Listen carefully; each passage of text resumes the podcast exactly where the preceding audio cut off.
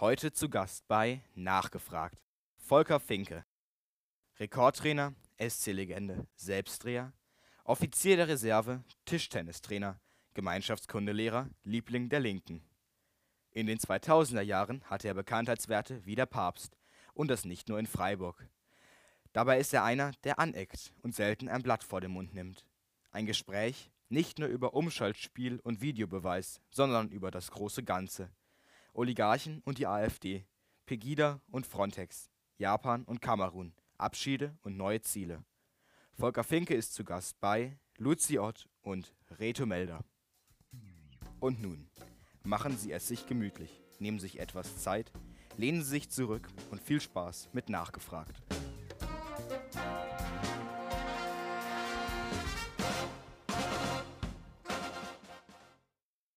Haben jetzt ein kleines Spiel für Sie Oh vorbereitet.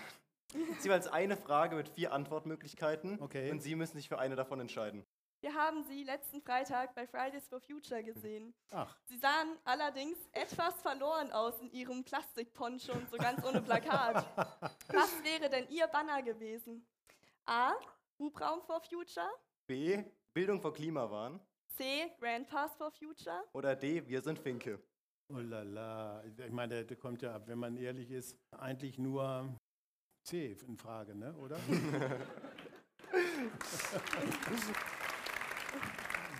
Seid ihr damit einverstanden? Mit Ja, C? wenn Sie das gerne hätten, dann Ja. auf jeden Fall. Dann kommen wir auch schon zur nächsten Frage. Wer sollte denn SC-Präsident werden? A. Dieter Salomon, der braucht auch mal wieder eine neue Aufgabe. B.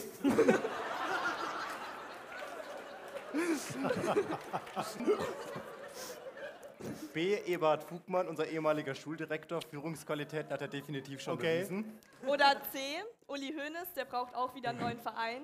Oder D. Helene Fischer, die kann eh alles. Also ohne, ohne nachzudenken, es geht nur B. Alles andere kann ich ausschließen. Dann kommen wir zu einer anderen Castingshow. Saskia Esken und Norbert Walter Borjans sind seit einigen Tagen das frisch gebackene Führungsduo der SPD. Welche dieser Reaktionen finden Sie am passendsten? Die SPD versinkt im Chaos und droht das Land mitzureißen, von der FDP-Generalsekretärin Linda Teuteberg. Oder B. Es dürfte die letzte Chance sein für die SPD von dem linken Abgeordneten Nima Movassat. C. Ich bin völlig baff. Ungewohnt einsilbig von unserem Lieblings-FDPler Christian Lindner. Oder D. Frei von Brigitte Seebauer-Brandt. Willy Brandt dreht sich im Grabe um. Ja, es ist wieder so, dass man ganz viel völlig ausschließen kann. Welches Und, denn? Ja, ähm, ich denke, A schließe ich aus. Das Land wird auf keinen Fall mitgerissen. Die. SPD versinkt aber im Chaos. Und dann mit der SPD, wie es da weitergeht, kann man nicht sagen. Ja, so, aber das Land wird äh, sozusagen nicht das Land mitreißen. Es dürfte die letzte Chance der SPD sein. Da kann ich mich im Wesentlichen anschließen. Es ist eine Chance und vielleicht ist es die letzte. Das kann sein. Sie dürfen sich jetzt, anders als am Spielfeldrand, erstmal entspannt zurücklehnen und dann Danke. Ihrer eigenen Biografie lauschen. Oh lala. Knecht Ruprecht. Von draus vom Walde komm ich her. Oh Mist, falscher Text. Wo ist denn der? Falscher Text. Der Finke. Da ist er ja. An einem nasskalten Samstag im März 48, genauer gesagt am 24., wurde Volker Finke als eines von vier Geschwistern geboren. In Nienburg-Weser, wo jeder kleine Hügel, kleine Hügel Berg heißt, verbrachte er seine Kindheit. Weit ab von Kamerablitzen und Stadionlichtern. Über Volker Finkes Schulzeit weiß der Ruprecht recht wenig. Aber vielleicht ist das auch besser so. Ich weiß nur, dass sein Vater ihn in der Grundschule unterrichtet hat. Der Nikolaus hat mir aber gesteckt, dass Volker in den 60ern eigenermaßen unbeschadet die Abiturprüfung absolviert hat. Nochmal Glück gehabt, kleiner Volker. Nach dem Abi wollte der Volker auch eine Waffe. Deswegen auf zur Bundeswehr. Nach drei Jahren war er das Strammstehen satt und wollte andere befehligen. Also ging es ab zum Studium an die Leibniz-Universität nach Hannover, um Lehrer zu werden. Gute Wahl. morgens recht und mittags frei haben. Ob er da brav und keusch gelebt hat in Hannover, das würde ich auch gerne wissen. Ich vermute aber, mit der Keuschheit war es nicht so weit her. Schließlich war er dort zur gleichen Zeit wie Reinhold Detmer, seiner zukünftigen Ehefrau. Aber ich will nicht zu kritisch sein.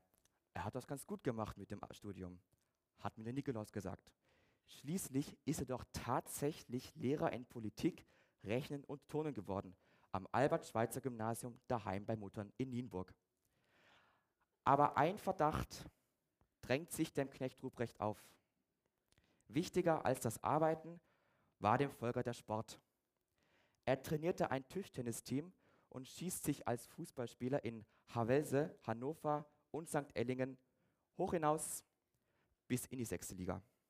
1986 aber, im zarten Libero-Alter von 36 Jahren, entscheidet er sich, sich zu schonen und die Spiele von nun an von der Trainerbank zu verfolgen. Recht so. Lieber rennen lassen als selber rennen. Als Trainer in Havelse ist Volker damals nicht entgangen, dass ein gewisser Jens Todd Talent für den Ball hat. Und den Rest der Mannschaft dieses Dorfvereins befördert er doch tatsächlich in die zweite Bundesliga. Dafür muss ich dich loben, Volker. 1991 schwingt er sich zum Maximo-Leader beim damals noch erfolglosen SC Freiburg auf.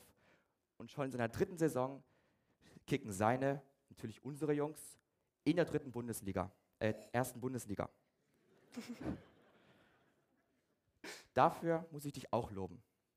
Einige Auf- und Abstiege, hunderte von selbstgedrehten und eine halbe Modelkarriere später kam dann das Aus für den Erfolgsfolger im Schwarzwald, trotz Rekordrückrunde. Das gefiel mir damals gar nicht. Danach bekam Volker die Chance, einen Trainerposten am anderen Ende der Welt anzunehmen, in Japan. Nach zwei Jahren Sushi, Sake und ein wenig Drama kam dann in Köln der Anschluss als Sportdirektor. Immer noch der alte Tausendsasser gibt er dort am Ende der Saison auch den Trainer. Drei Spiele, drei Siege, da fällt selbst mir nichts zum Schimpfen ein. Ein Jahr später spielt er beim Sport 1 Weltkartendart. Der Fall bleibt mitten in Afrika stecken und es geht ab die Post als Nationaltrainer nach Kamerun. Sogar zur WM schafft er es. Dort darf er aus nächster Nähe den deutschen WM-Titel bestaunen. Nicht nur Knecht Ruprecht muss vor Volker Finke den Hut ziehen, auch der DFB ist schwer beeindruckt. Ich glaube, das hat der Nikolaus so eingefädelt. Dieses Jahr wurde Volker Finke für sein Lebenswerk geehrt. Auch deswegen darf er auf seinem Klapperfahrrad durch die Straßen der Viere radeln und die Huldigungen seines Volkes entgegennehmen. Wie sonst nur der Papst oder der Nikolaus.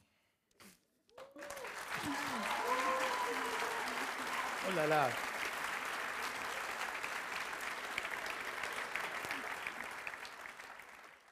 Sie wurden ja genauso wie ihr Vater Lehrer.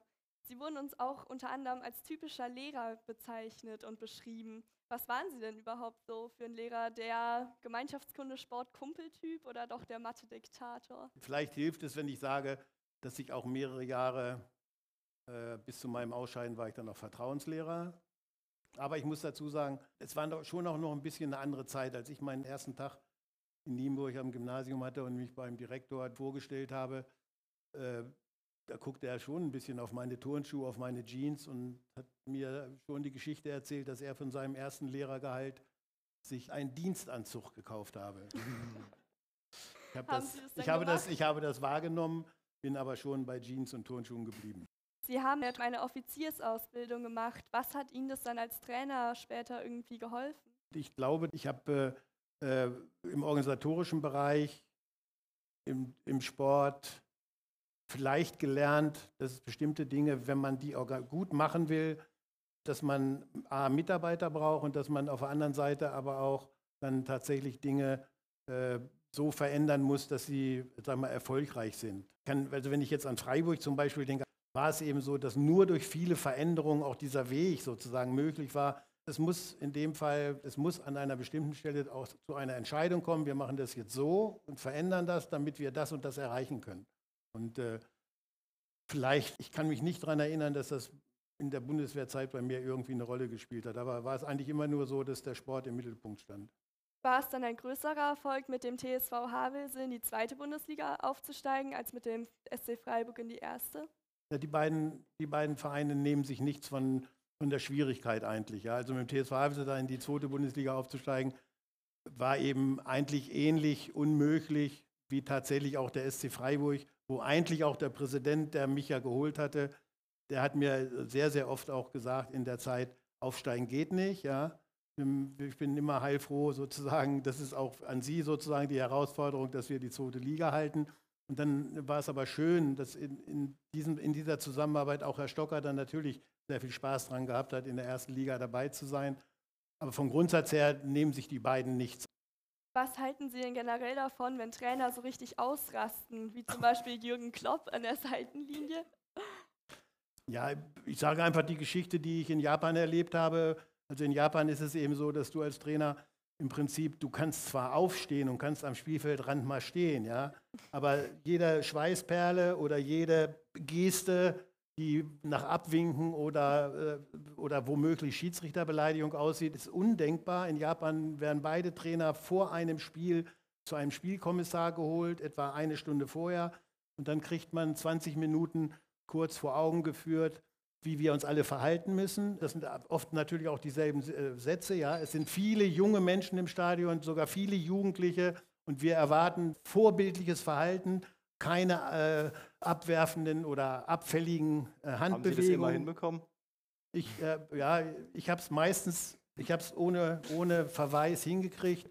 Aber ich hatte den Co-Trainer mit dem Kalle Neitzel, der so emotional ist, der ist ein paar Mal aufgesprungen und der wurde dann einmal auch vier Wochen aus dem Verkehr gezogen vom Verband. Jürgen Klopp würde in Japan entweder am Rand bleiben, ja, oder er würde nicht mehr unten sein dürfen. Das ist so. Also diese Emotionalität, die wir oft ausleben und die ja auch positive Seiten hat, in der Mitte zwischen beiden, ist der richtige Weg, vermute ich mal. In den 90er Jahren haben Sie gesagt, Sat 1 kotzt mich an. Sie waren danach trotzdem noch als Gast im Studio. Haben Sie sich damit dem Druck der Medien, auch der Kommerzialisierung untergeordnet? Also ich habe viele Kämpfe geführt, von denen ich schon im Nachhinein sage, dass man da viel Energie und Kraft vielleicht verschwendet hat. Das kann sein. Es ist eben tatsächlich, ich habe gesagt, seit eins kotzt mich an, so wie die es damals gemacht haben. Es ging dann plötzlich so ins Innere der Mannschaft. Ja, das war dann so, dass dass die, für die war es wie selbstverständlich, dass die mit Kameras äh, auch mal vor dem Spiel schon in der Kabine sein wollten oder nach dem Spiel, wenn die Spieler entweder traurig oder jubelnd sind, auch möglichst noch mal in der Kabine ein paar Bilder machen wollten. Und das habe ich alles nicht zugelassen, weil ich habe immer gesagt, wir brauchen einen Raum für uns, der muss geschützt sein und je mehr wir diesen Raum schützen, desto besser ist es für die Zusammenarbeit und für die Leistung der Mannschaft. Und äh, da habe ich mir aber, könnt ihr euch ja vorstellen, aber mit der Privatisierung und mit dem Verkauf der Fernsehrechte sind die Ansprüche wiederum von den Medien werden immer größer. Und äh, wir haben inzwischen jetzt in der letzten Saison äh, hat die DFL das erste Mal über 4 Milliarden äh, äh, Umsatz gehabt. Die 4 Milliarden Grenze ist geknackt.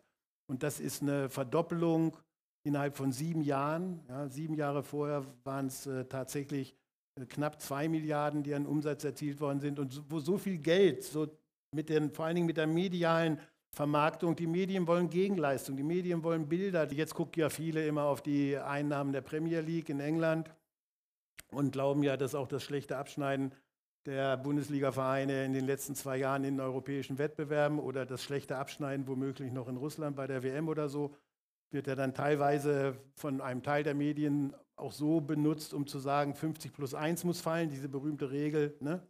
dass eben nicht irgendein Oligarch sich ein SC Freiburg kaufen kann.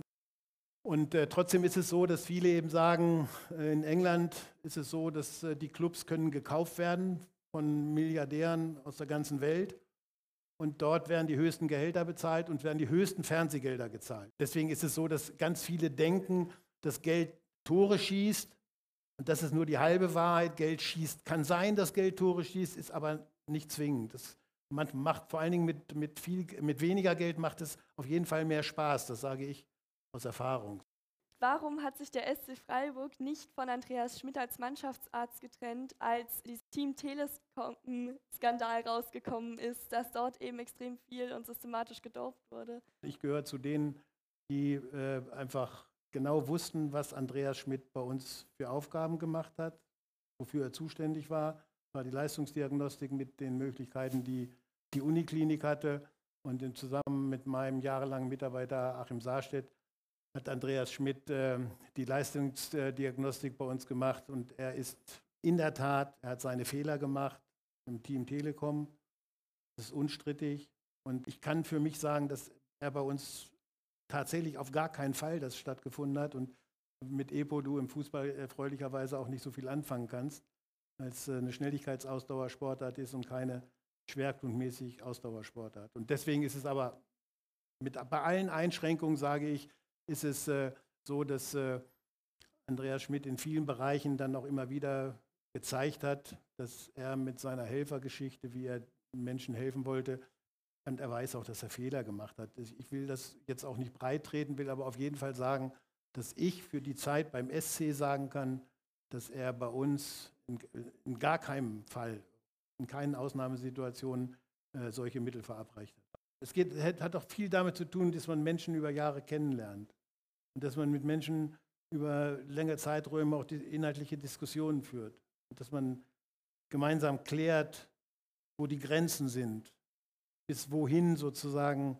man äh, leistungsfördernde Mittel akzeptiert oder nicht akzeptiert und wo absolute Grenzen sind. Und in den Dingen waren wir sehr klar. Also wir haben in dem Fall, äh, deswegen konnte ich auch sicher sein, dass Andreas hat bei uns in gar keinem Fall, in keinem einzigen Fall dazu gegriffen, dass er irgendwelche äh, verbotenen äh, Sachen gemacht hat mit den Spielern.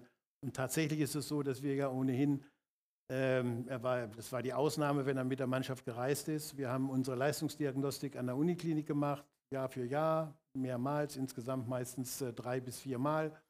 Laufband, dann Erholungsfähigkeit und so weiter. Und dann bei allen Infekten klären lassen, ganz schnell, ob es bakteriell, ob es ein Virus ist, ob er im Training mitmachen kann. So, so, so, also die, die, die, Alltagsgeschichten. Und dafür ist, äh, deswegen kann ich genau sagen, dass er es bei uns nicht gemacht hat. Im Sport oder beziehungsweise auch im Fußball muss man sich aber ja nicht nur um das körperliche Wohl der Spieler kümmern, sondern auch um das seelische Wohl.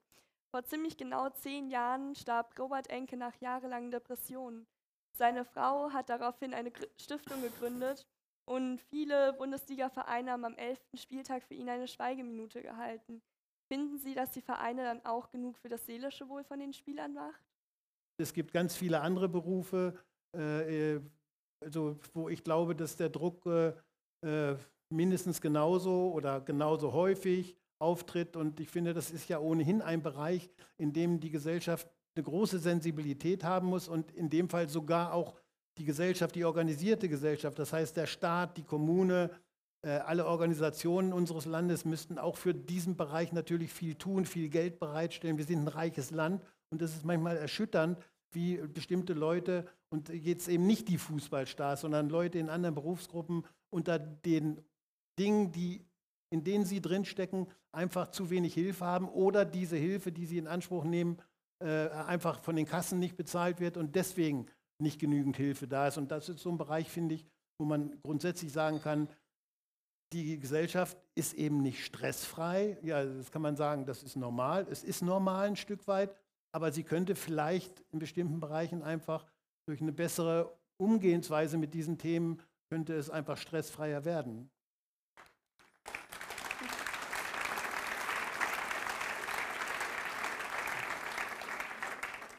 Sie waren auch zwei Jahre Nationaltrainer von Kamerun.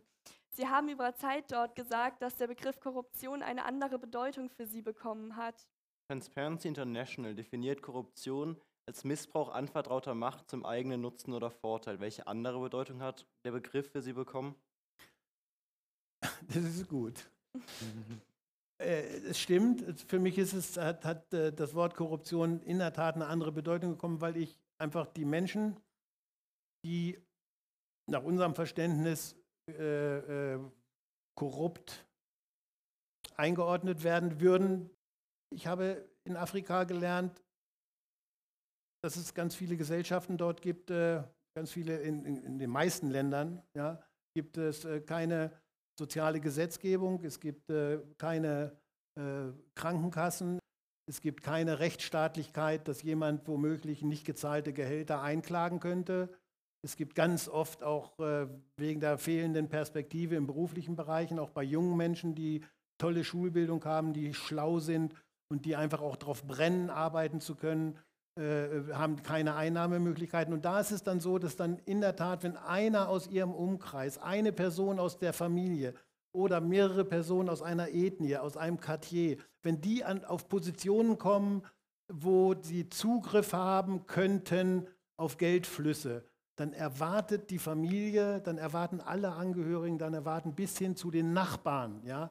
Verstehen Sie, es ist einfach so, bei den äh, Defiziten, die es in der sozialen Absicherung in Afrika gibt, ja, da ist es so, dass dann jemand, der auf eine Position kommt, wo er irgendwie mit Geld zu tun hat, dass er dann möglichst natürlich für seine Familie und für seinen Clan und für die, die ihn sozusagen dahin gebracht haben, auch zweigt er Geld ab. Und das wäre in dem Sinne, nach der Definition von Korruption, wäre das für uns hier, ich kann nur sagen, also ich kenne auch eine Korruption, die äh, mit Schlips und Krawatte irgendwie auch stattfindet äh, wo es vielleicht dann auch dem entspricht, genau, ne, was da, da, also deswegen, das ist der Hintergrund, wo ich sage, Korruption hat für mich eine andere Wertigkeit bekommen. Ja. Von 2013 bis 2018 flossen circa 500 Millionen Euro von Deutschland nach Kamerun an, als Entwicklungshilfe. Gleichzeitig stagnierte das Wirtschaftswachstum in Kamerun auf sehr niedrigen Niveau und das Pro-Kopf-Einkommen blieb bei ca. 1500 Euro pro Jahr. War es also einfach zu wenig Geld?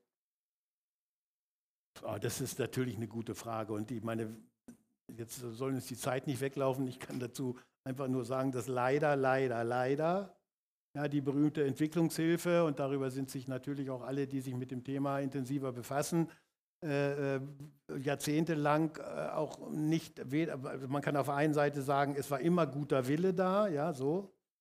Wenn Aber es, ist Hilfe denn nicht immer gut? Ja, ja, nein, sie ist eben nicht immer gut, ja, weil ist es zum Beispiel, ich sage ein einfaches Beispiel, wenn also Macron und Frau Merkel in Abidjan bei einem Gipfel einen Großteil der, Afri der vor allen Dingen der west- und zentralafrikanischen Länder einladen und dort dann eben, so ist es passiert, ja, dort dann eben Geld verteilen und sich natürlich die Zusagen geben lassen, dass mit diesem Geld auf jeden Fall so viel Fluchtursachen äh, bekämpft werden sollen, dass äh, die, dort eben die jungen Leute zurückbleiben und nicht den Weg suchen. Ja, wenn man dort dann das Geld verteilt, in der Hoffnung, dass dadurch hier weniger äh, Flüchtlinge bei uns ankommen und sie laden die dortigen Regierungen ein, dann ist es eben leider so, dass es das dann in den sogenannten Eliten oben hängen bleibt und bei den Regierungen. Man muss also versuchen, tatsächlich unter, also jetzt unter dem Radar der Obersten, die einfach äh, in der Tat nicht besonders hilfreich sind, ich werde es nie vergessen. Der Präsident vom Tschad, der hat dann als Dankeschön, ist er ans Rednerpult gegangen bei dieser Konferenz in Abidjan und, und hat eben gesagt, er wäre mit leeren Taschen gekommen und äh, hat geweint vor Freude, dass er mit vollen Taschen heimfährt. Und das meint er wörtlich. Das heißt, das Geld bleibt bei ihm und seiner Umgebung und äh, wird eben nicht im Tschad tatsächlich so bei den Menschen ankommen. Wie kann dann aber überhaupt Entwicklungshilfe funktionieren? Ja, also da, da haben wir, wir müssen nicht den Weg suchen über die Regierung, dann kommt in der Tat nichts an. Und ich sage jetzt ein bisschen vereinfacht, vor allen Dingen muss man auch immer wieder dort in Afrika die Frauen unterstützen, weil die Frauen in Afrika, äh, die können es retten sozusagen. Ja. Sie haben mal gesagt, dass Sie sich nach den Spielen erstmal leer fühlen. Wie kann man diese Leere denn dann füllen? Mit einem Kölsch vielleicht? Also ich möchte jetzt wirklich euch mal ein Kompliment machen. Ihr habt recherchiert, das finde ich unfassbar. Das waren wir aber auch nicht alleine. Ja. Aber das ist wirklich toll, muss ich sagen, was ihr gefunden habt. Und bei so einer Medienlandschaft um die Bundesliga herum findet man manchmal auch Sachen, die ich selber nicht kenne. Ja? Kennen Sie dieses Zitat etwa nicht? Nee. Das sollte angeblich von Ihnen stammen. Nein. Können Sie das denn verstehen, dass man sich nach den Spielen irgendwie leer fühlen könnte? Das kann ich verstehen, ja. Wo Sie sich gerade so an die Brust halten, Sie hätten auch so eins haben können, ein Bundesverdienstkreuz. Warum ah. haben Sie es damals abgelehnt? Das stimmt. Man wollte mir mal in den Wahlkampfzeiten Baden-Württemberg, war es so, dass äh, der Spitzenkandidat, dann sage ich jetzt nicht, welcher Partei das da kriegte ich einen Anruf, dass äh, ich und der Verein eben auch, dass ich nach, nach Stuttgart kommen sollte und ich sollte eine Auszeichnung kriegen, eben indem ich das Bundesverdienstkreuz für meine Verdienste für den Fußball in Baden-Württemberg oder so kriegen sollte. Und da, das habe ich dann abgelehnt, weil ich gesagt habe, in Wahlkampfzeiten lasse ich mir kein Kreuz vor die Brust hängen, weil ich das einfach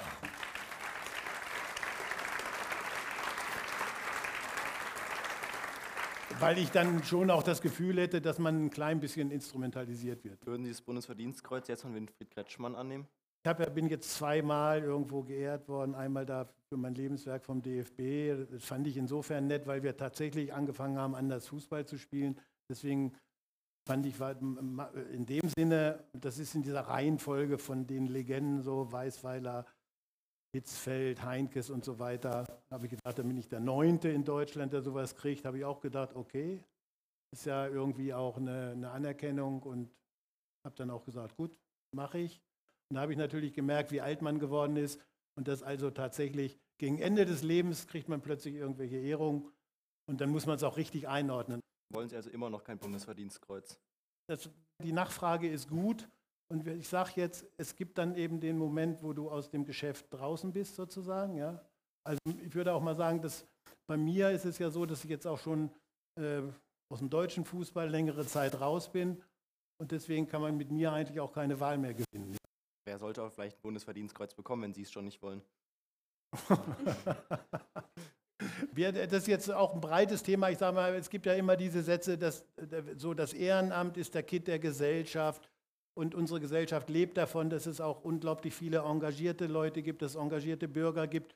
Und in dem Sinne sozusagen finde ich, da ist ja auch was dran. Ja? Es ist ja so, dass tatsächlich ohne engagierte Bürger funktioniert die Gesellschaft auch tatsächlich nicht. Ja? Und deswegen sage ich jetzt nicht Vorbilder, sondern ich sage einfach, engagierte Leute muss es geben. Vielen Dank, Herr Finke. Damit sind wir fast am Ende unserer Show Das gebe ich zurück. Dankeschön. Eine letzte Bitte hätten wir aber noch. Ja. Wir würden uns sehr freuen, wenn Sie hier vorne auf unserer Bar, wie unsere anderen Gäste auch, unterschreiben würden. Wir haben einen wunderschönen, erkenntnisreichen Abend mit Ihnen erlebt und wir möchten Ihnen gerne noch ein paar Erinnerungsstücke mit auf den Weg geben. Hätten wir erstens eine Flasche Weißwein direkt vom Kaiserstuhl, diesmal aber nicht von Fritz Keller, sondern Ach. von meinem Onkel. Ah, sehr schön. Zudem dann noch ein Baum in der Schale, besser bekannt als Bonsai. Sehr schön. Und passend dazu eine Packung ah, typisch japanischen grünen Tee. Das ist sehr gut. Darf ich das ja, mal Sie abstellen? können das natürlich, natürlich, dort abstellen. Oder unsere Weihnachtswichtel nehmen Sie noch mal kurz ab. Okay. So, haben wir noch ein, was zu besprechen? Ah, ich glaube nicht, aber Sie können trotzdem noch kurz stehen bleiben. Ja. Also darf ich noch mal ganz kurz was sagen? Ja, natürlich. Ich weiß nicht, was jetzt noch alles kommt, aber das ist bisher im Grunde das angenehmste Gespräch und Interview, was ich in meiner Zeit so erlebt habe. Und ich habe einiges erlebt und möchte euch beiden einfach ein großes Kompliment machen. Dankeschön.